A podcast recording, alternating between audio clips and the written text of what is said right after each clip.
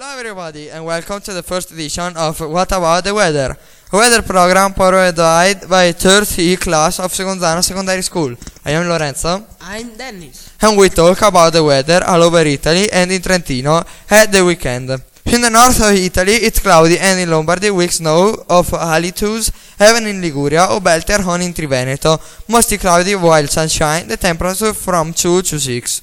In Trentino on Saturday heavy clouds with shining sun for the whole day. I will talk now about the weather in the rest of the Italy. In the center will be mostly cloudy with mild snowing in Emilia-Romagna and Abruzzo. In the south instead rain and thunderstorm. In Sardinia it will be sunny with some wind.